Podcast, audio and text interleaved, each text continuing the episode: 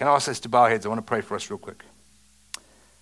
Father, thank you for this wonderful season, Lord, that we're walking into, the season of Christmas. And as we heard in our prayer meeting this morning, Christmas is a lot more than just gifts and presents and all the cool stuff that we do. It's a season where we get to celebrate you, Jesus. And so as we start this Advent series this morning, Lord, I pray that you would be glorified, that your name would be lifted high, that more than anything else this morning, we would encounter you, Jesus. And I just pray that you would bring your anointing, your power, and your glory here today, and let your will be done in all that we discuss today. In Jesus' name, amen. So how many of you know what the word Advent means? Just a few of you. Mark, of course. Mark knows. Mark is super...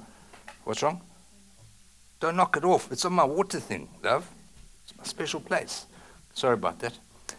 Advent, simply put, means the beginning of something. It means the arrival, in terms of Christmas, of a person, or it could mean the invention of something. Over the years, Advent has come to represent the 4-week period leading up to Christmas. At least that is for Christ followers, right? But what you will notice is that we're starting our Advent series a little bit earlier, and we've actually got 5 weeks to Advent this year. You see, we like to do different things here. We like to just change tradition because that's what we do. I'm just kidding.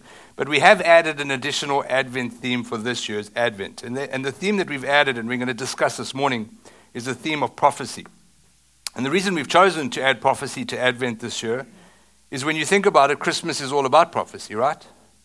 I mean, of course, we know that Jesus has come, he was born, he was crucified, and he did resurrect. However, I want to say this to you this morning, that promise of Jesus wasn't just necessarily about his birth. You see, the promise of Jesus is a promise that lives on today. Genesis chapter 3 and verse 15, we've read this scripture in our Revelation series, comes from the moment in time in which humanity rebelled against God. Remember that, in the Garden of Eden. Adam and Eve decided to listen to the serpent. Eve did, and then Adam did. But they were both equally guilty. And as a result, God wants to, correct things. And so he kicks them out of the garden. Why? Because if they stayed in the Garden of Eden, they would live forever. They would live in their sin. They would live corrupted. But in addition to not only punishing Adam and Eve, what God does is he brings a curse against the enemy, Satan, the dragon that we've heard about in Revelation. And he says this in Genesis 3, verse 15. He says, I'll put enmity between you and the woman.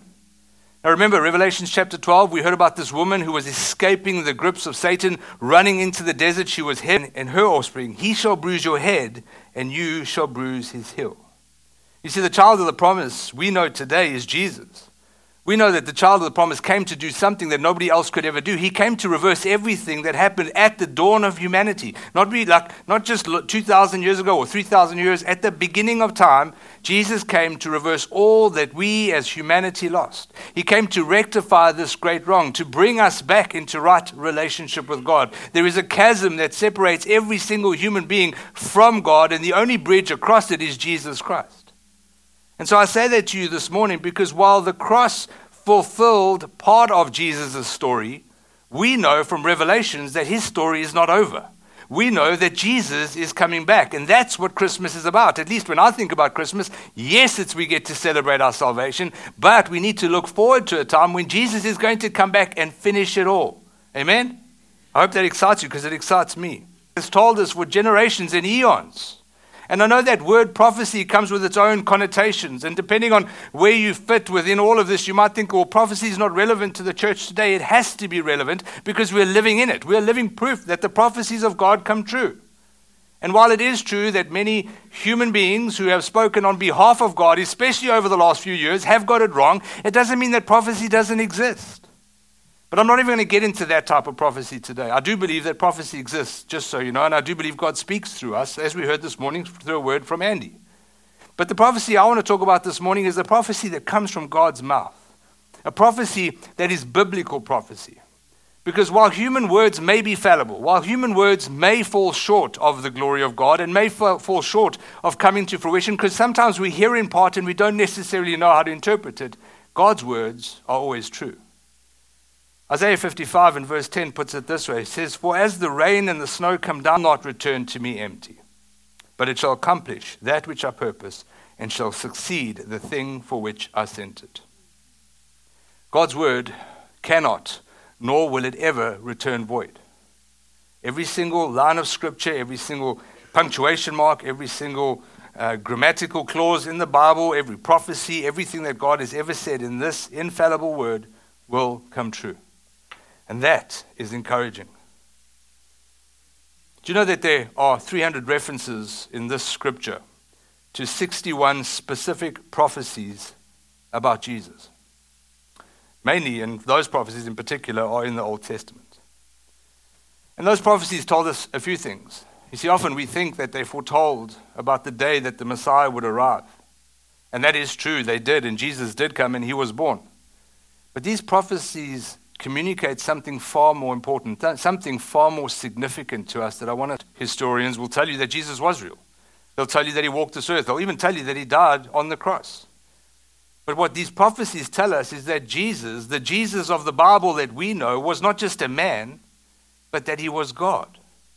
He was the incarnate Son of God, part of the Trinity, God the Father, God the Son, and God the Holy Spirit. He is, for all intents and purposes, God. He was the God-man that came to this earth, who humbled himself and came like one of us, a baby child, like Andy said this morning, weak, vulnerable. Why? So that he could connect us back to God. We would never have someone to associate to like Jesus had he not come in our flesh.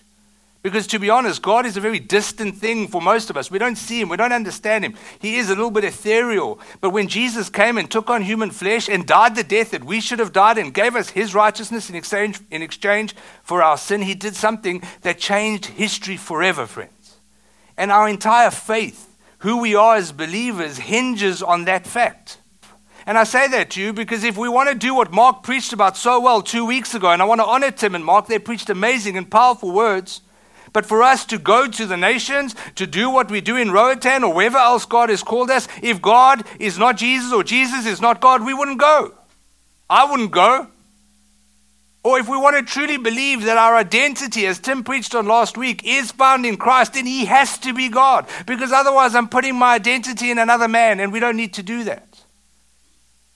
And so Jesus has to be God, and he is God. And now you might be thinking to yourself, but what are we doing here? I mean, this is church. We're all here. We must believe that Jesus is God, right? I mean, the truth is we are at church, surprise. I know it was a bit weird when we started, but this is church. And while all of us here in this room, and maybe some of us don't, I'm not sure, but maybe most of us here in this room believe that Jesus is God, I want to ask us a question. We have a lot of head knowledge about Jesus. Do we live our lives showing the world that Christ in us is the hope of glory? Do we live our lives believing it with every part of our being? Unfortunately, and I'm speaking for myself, I know that there are many times in my life where I don't live with that reality. It happens every single time when I put my desires before his desires. I mean, if this is God we're talking about, then he's God, right? And if he was real to me all the time, I wouldn't put my desires before his. I'd put his desires before mine, right? It happens to me every single time. I am more concerned about what you think of me than I am about what God thinks of me. I had a weak moment yesterday as I was preparing this preach where the Lord convicted me so dearly. He said to me, who are you doing this message for? Is it for them or is it for me? And don't get me wrong, I love you guys. You guys are awesome. But the reality is we do so much that in that moment he's not. It happens every time we take this living, inspired, and infallible word of God and we decide what to keep and what to get rid of. Why? Because it convicts us of our sin. And so we say, oh, well, you know what? That was just to them back then. It doesn't apply to us today. It happens to us every single time. We walk past somebody's lost and we don't even share the gospel. And the reason we don't share the gospel is because we're worried about what they'll say about us. You see, we vacillate between knowing Jesus is real and pretending or behaving like he isn't. We might have the head knowledge, friends, but it has to become heart knowledge. It has to become revelation. And I'm not condemning anyone in this room. Please don't get me wrong. I'm fallible to this too. But I'm hoping and I'm praying that every moment of every day, the revelation of who Jesus is in me grows stronger than the revelation I have of this world itself. Jesus is more real to us in the air we breathe. Jesus was not real. And so this morning I want to do two things. First, I want to settle this issue of how real really is Jesus. And I'm speaking to people that perhaps have got some doubts. people that perhaps have ever wondered at any moment in their lives, maybe, is God really real? Is everything I've really heard about the Bible, is it true? And I don't want to ask this question because I don't want to embarrass anyone, but the fact of the matter is every one of us in this room, even those of us who are children of God, have had a moment where we've wondered, is this actually all true? Is this all going to happen? But I want to speak to those who maybe are on the fence this morning, who are maybe fighting this fact that Jesus is real, and I want to prove to you this morning that Jesus is who he says he is. He is God. And then I want us to look at a prophecy, one of the prophecies of Jesus. And in that, I want to look at some facts that will reinforce how we live our lives when Jesus is truly real to us. Can we do that today? It'll just take 2 hours. So for anyone here this morning who's Bible 100% trusted, is heaven real, Lord? Or maybe those of you who have fought against this notion of Jesus for far too long, who have said, I will not believe who Jesus is. I want to help us this morning with some interesting data that's going to help us understand that Jesus has to be who he says he was. At least that's the way I see it. A few years ago, there was a maths and astronomy professor, and I've referenced some of the study historically in this church at differing points, but I want to talk about a lot of the study today. And so I want you to get your thinking caps on now and your mathematical brains. I don't have a mathematical brain, just so you know, so I'm probably going to mess this up. But let's try this anyway. His name was Peter Stoner. It's an unfortunate name, I know, but that was his name. And what he did was he looked at all the prophecies of Jesus. Remember, I said there's 61 specific prophecies, 300 references to Jesus in the Old Testament. And he wanted to set out to figure out, if it was possible, prophecies are that I'm referring to. I'll give you 8 examples real quick. Daniel chapters 8 and 9 give us the exact timeline of Jesus' birth. The exact day of Jesus' birth. Micah tells us that Jesus would be born in Bethlehem. That seems pretty specific, right? Isaiah 7:14 tells us that he'll be born of a virgin. Zechariah 11 tells us that he would be betrayed, not for 1 or 2, but 30 pieces of silver. Psalm 22 verse 7 tells us that he'll be marked. Psalm 22 verse 16 tells us that he'll be pierced for our transgressions. And Exodus chapter 12 says that not a single bone in his body during this entire process of crucifixion would ever be broken. These are not just weird, broad prophecies, friends. These are prophecies that relate to details that are very specific to only one person that's ever existed, and his name is Jesus. And so Stoner took examples like these, and what he decided to do was he said, if I could just take 8 prophecies of Jesus, just 8 prophecies about him, and 10 to the power of 17. Now that's 10 followed by 17 zeros. If you're a gambling man or woman, I know nobody here is, but that's a big number. Put another way, it means 1/100 quadrillion, like my bank balance. But to put that into context, that would be equivalent to covering the entire state of Texas with silver dollars 2 feet thick. And then marking one of those dollars randomly and asking a blindfolded man or woman to go and then pick out that exact dollar by chance. We've got a mathematician in the room here. What do you think the odds are? Impossible, right? It gets crazier. Because if we were only to add 8 more prophecies to those existing 8 prophecies, in other words, if we took a total of 16 prophecies, the odds would be 1 multiplied by 10 to the power of 28, multiplied by 10 to the power of 17. That is a number that I don't understand, but it's 1 in 10 to the power of 45. That's 45. Imagine we could take all of those silver balls, right, and press them into a sphere this time. So we take those silver dollars, and we press them into a sphere. The size of that sphere, the entire width and sort of length, and I don't know what you call it, diameter of that sphere, would be from the center of the sun all the way through to the planet Neptune. And remember, this is not a disc we're talking about. We're talking about a ball. A ball that's, what is that, maybe like 10 times the size of our sun? And then you took the same blindfolded man and said, why don't you go into that ball somewhere inside it and find that one silver dollar that I marked? It's impossible, friends. But Stoner didn't end there because he really wanted to prove his point. And so he gives one last illustration, and I will stop now because Catherine told me not to do all of this stuff because she said our brains are going to explode. But for this next illustration, a silver dollar is too big. In fact, an atom is too big. And so what Stoner said he would do is he would take one of the smallest particles known to mankind. And that's an electron, the thing that orbits an atom, that little thing that spins around 100 trillion electrons, and line them up in single file on a line. That line would be less than an inch long. That's how tiny those little things are, right? And so if we take 48 prophecies now, not 8 or 16, but 48 prophecies, bearing in mind that Jesus fulfilled 61 prophecies. And we took all those electrons and we put them in a ball and we squashed them all together. Do you know that the size of that ball wouldn't be as big as our solar system? It wouldn't be as big as our galaxy. It wouldn't even be as big as the known universe. It would be 10 million times bigger than the known universe, which, by the way, is 6 billion light years in every direction. And since you are mathematicians, let me give you the odds of that. The odds of one person finding that one electron that we put our specific mark on if we could, going in there blindfolded and finding it on the first time, is this number here. Stoner came up with this conclusion. He said this. He says, this is not merely evidence.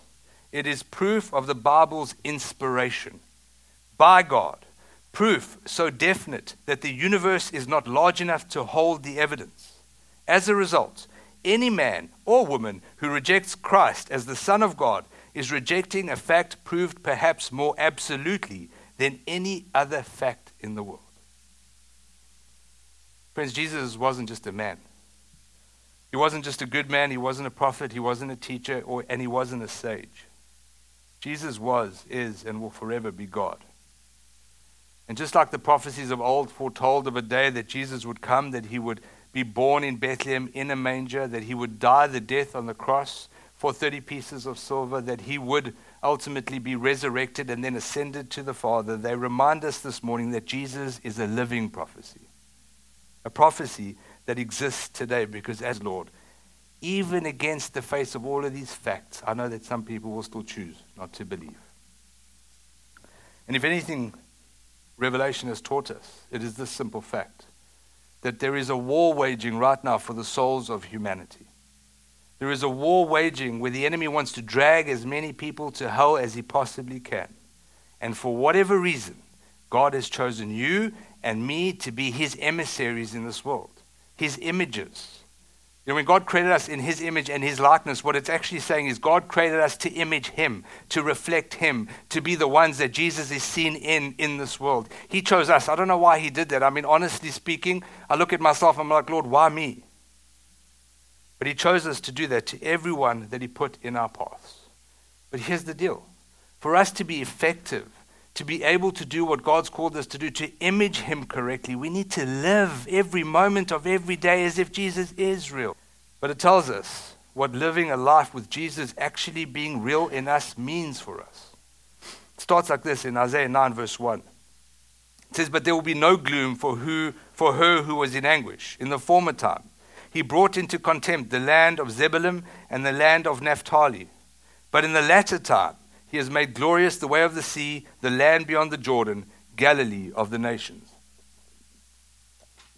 Generally, people start at verse 2 when they speak about the prophecies of Jesus, and I can understand why. I mean, we read these words, we're like, what the heck is going on here? What does this even mean? How does this relate to Jesus? There's some really important information here that I want us to understand. And to understand it, we need to understand the context. Isaiah the prophet was called primarily to witness to and to speak to the nation of Judah. Not the nation of Israel, the nation of Judah. The nation who at this point, when this prophecy was written, had turned their backs on God. They had become wicked. They had forgotten about the God of Israel. And in some sense, maybe you're here this morning. Maybe you got saved many years ago, or maybe you've just been saved. I don't know. Maybe you've been saved for a few months, a few years, but you have lost perspective of God. Maybe the God of the Bible that was once so real to you has dulled. Maybe something has gotten in the way of your faith. Maybe that once sort of fervent faith of yours, the ability that you had to witness to people all over the place, dogs, cats, trees, you name it, prophesying to everyone everywhere, has grown into just an ember, and you can't even speak the name of Jesus anymore for fear. Maybe you've allowed the world to invade your life and you've become so consumed with the things of the world that Jesus is a secondary thing that we focus on. Well, if that's you, and believe me, I think it's all of us at some point in our life, I want us to remind us that we don't have to stay in that place.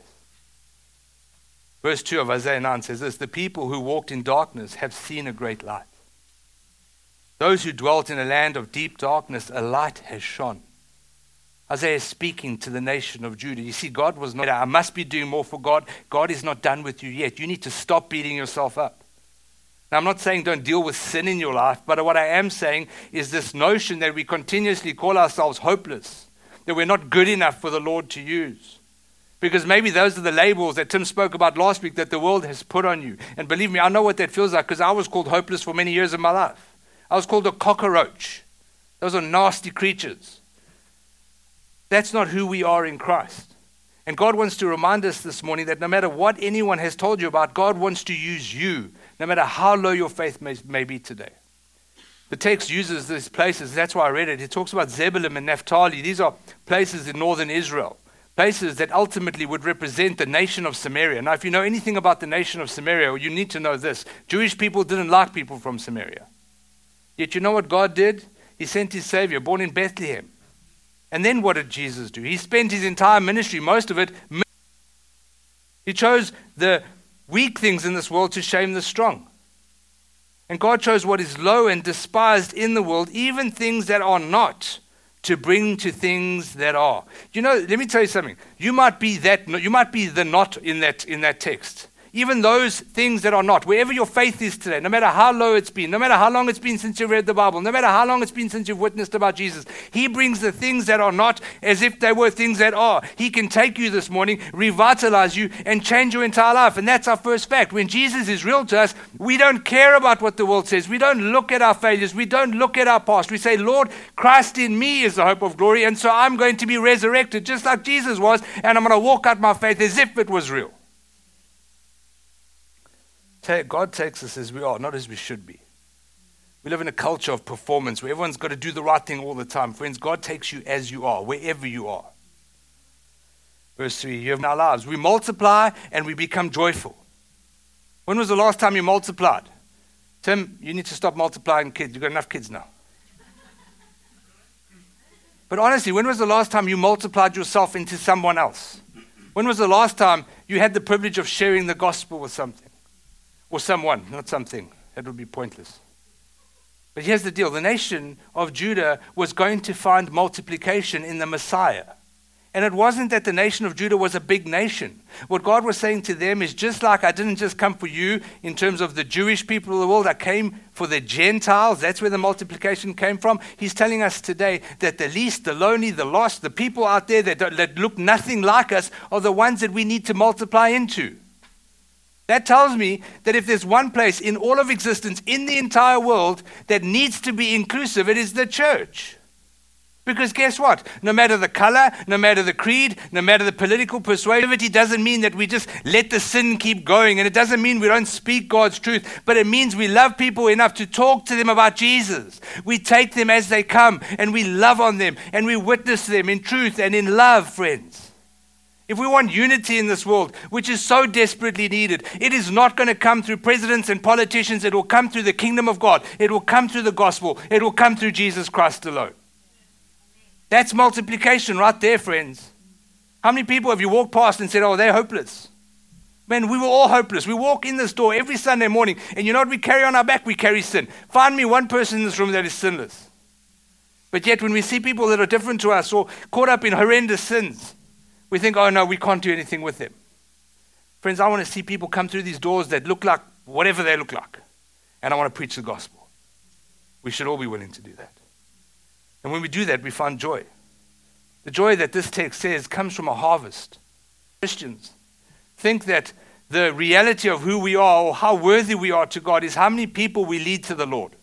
Sometimes I think we have this picture in our minds that there's a massive scoreboard in heaven. And on there is Sam's self. 25,000 people saved in the last minute. And believe me, I think Sam could do that. And then there's Mark, 15 million people. Benny Hinn, whatever. I don't know who these people are, but anyone else. There's a scoreboard that just talks about all of their people's glory. I'm telling you now, that doesn't exist. Do you want to know what exists in the kingdom of heaven? Our faithfulness is not measured by how many people we save, because guess what? You don't save anyone. Jesus does the saving. We sow the seed, he grows the seed. Our faithfulness is what God measures. Our ability to pick up our cross daily, to suffer for the sake of Christ, to say, Lord, not my will, but your will be done in my life. That's what the scoreboard of heaven shows. Who did that? Who died? Who laid their lives down? Who went to the least, the lonely, and the most despised? That's what counts. Don't worry about who gets saved or how many people get saved. You've got to sow the seed of Jesus, sow the seed of Jesus, sow the seed of Jesus, and then he grows them. In fact, most of the people that you have an effect of bringing to the kingdom will never ever happen in your presence. They'll happen outside of your presence. But when they look back on their lives, one day they'll say, man, remember that guy? He drove me nuts. He was South African. I didn't understand what he was saying. But he said Jesus. That's all I remember. Verse 4. For the yoke of his burden and the staff of his shoulder, the rod of his oppressor, you have broken as on the day of Midian. For every boot of the tramping warrior in battle and tumult and every garment rolled in blood will be burned as fuel for the fire. Friends, when we live, when Jesus is real to us and we live like he's real to us, friends, we find our courage in him. All of us have come out of a horribly dark season in this world. All of us have been plagued by fear and insecurity. Every single one of us, whether it's the pandemic, whether it's the outcome of the elections, whether it's inflation, whether it's how fearful we are of the outcomes. I've heard people say to me, you know, I have it on my heart to go here and preach the gospel, but I'm not going to do it because I'm not sure what's going to happen. I'm like, well, who cares what's going to happen? If God's told you, just go. Just go to the nations. Go wherever God told you to go. Don't wait for things to get better. We are not a people governed by fear. We're a people governed by faith. You know, the illustration that's used here in this text is the illustration of the battle against the Midianites, which was basically won by one man. His name was Gideon. And you're probably saying to yourself, but I'm not a Gideon, Marco. Let me tell you about Gideon. He was fearful. He was hiding in a winepress, sitting down in fear, threshing his wheat so nobody could see him until the angel of the Lord, not an angel, the angel, Jesus himself, shows up to Gideon and says, wake up, you, O mighty man of valor. You are more courageous than you think, friends, when Christ in you is the hope of glory. But that's what it means to live a life where Jesus is real. There is nothing on this earth that can put fear into us because the God in me is greater than the God in this. I think we need to stand in the mirror and we need to say exactly what Jesus said to Gideon. We need to say, O mighty man of valor or woman of valor, you are courageous in the King. For to us a child is born. To us a son is given, and the government shall be upon his shoulder. And his name shall be called Wonderful Counselor, Mighty God, Everlasting Father, Prince of Peace. There's 4 names attributed to Jesus here, and 4 facts. When Jesus is real to us, he becomes our counselor.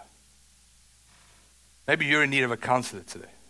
Maybe you've come in and you're carrying a whole lot of stuff in you. Maybe there's a lot of hurts and pains and stuff that you're dealing with, stuff that you've never told to anyone.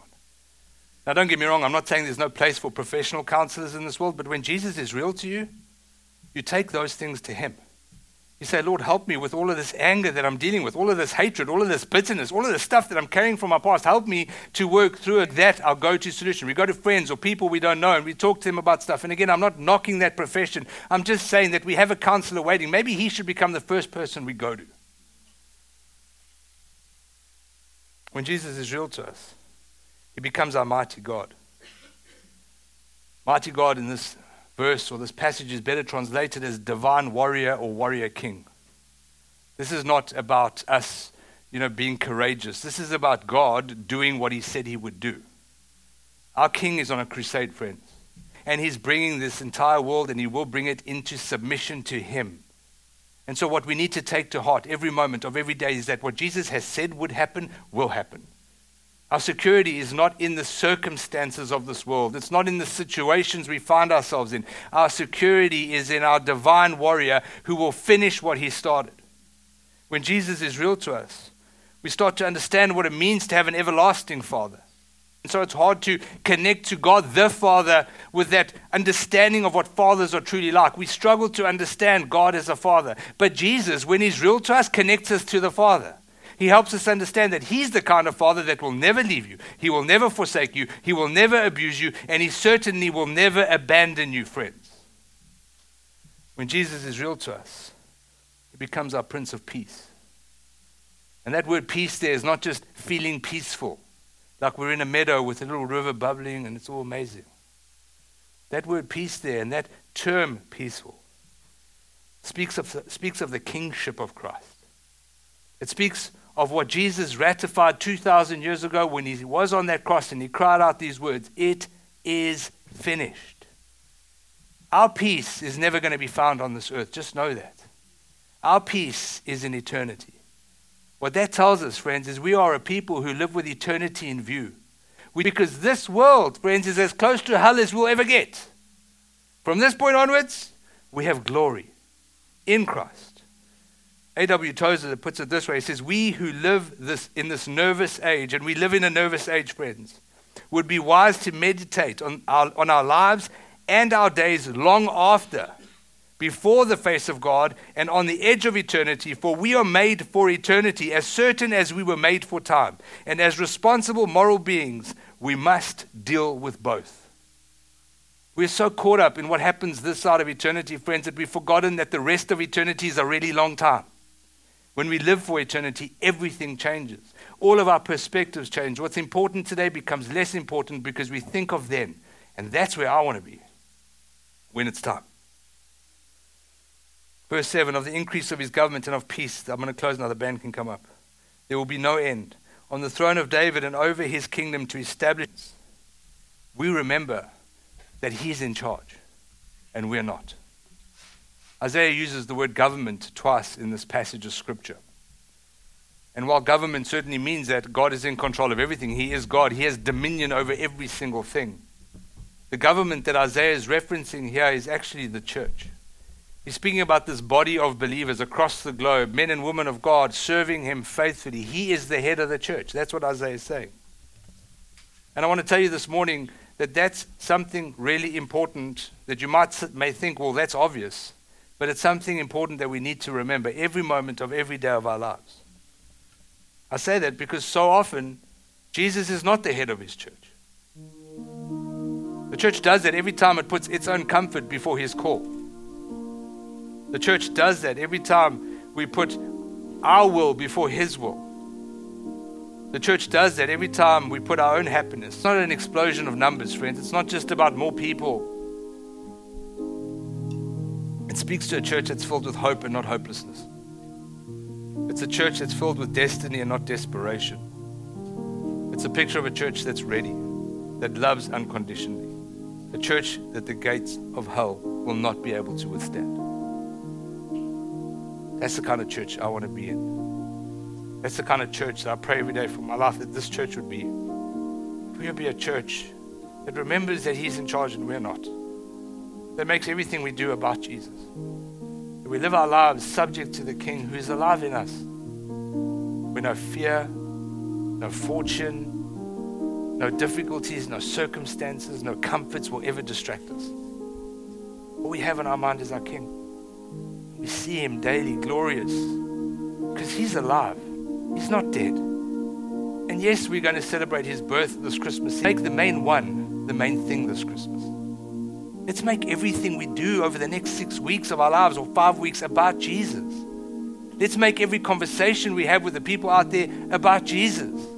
And if you're here today and you feel ashamed of where you're at, or you've done stuff that you say, Marco, you don't know who I am. You don't know what I did this week. I don't care what you did this week because welcome to the club. We're all sinners. Just repent before the Lord and say, Lord, forgive me. Have mercy on me. Change my heart. Renew in me a clean heart and pure hands again, like David said.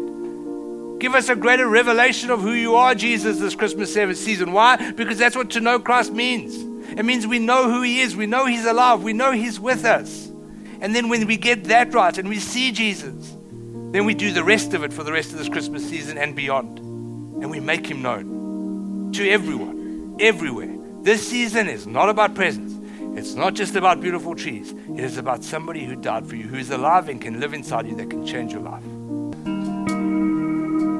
I know that there's a lot of people in this room who struggle with shame, who struggle with guilt, who struggle with condemnation because the enemy's heaped it upon you and you've made yourself believe that you're not worthy of God's calling. You're not worthy to, fulfill it. And whatever it is, it doesn't have to necessarily be dramatic stuff. It's just this lie that the enemy tells us. You don't know enough. You haven't been in church long enough. You can't do this because you can't speak. You can't do this because of that. Whatever it is. I feel like God wants to break some chains today so that we can be free to do what God calls us to do. So if you need a revelation, if you say, Lord, I need to know you more, I need you to be alive in me more than ever before, then come up to the front. We want to pray with you. And if you need to be broken free of any pain, any shame that you've been sort of carrying and being held back by, come up to the front. Please come up, friends. Prayer is never something that we should ever be embarrassed about asking for. I need prayer every day of my life.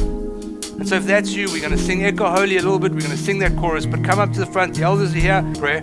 Don't be scared. Don't look around you. Just come up to the front and say, here I am, Lord. Help me.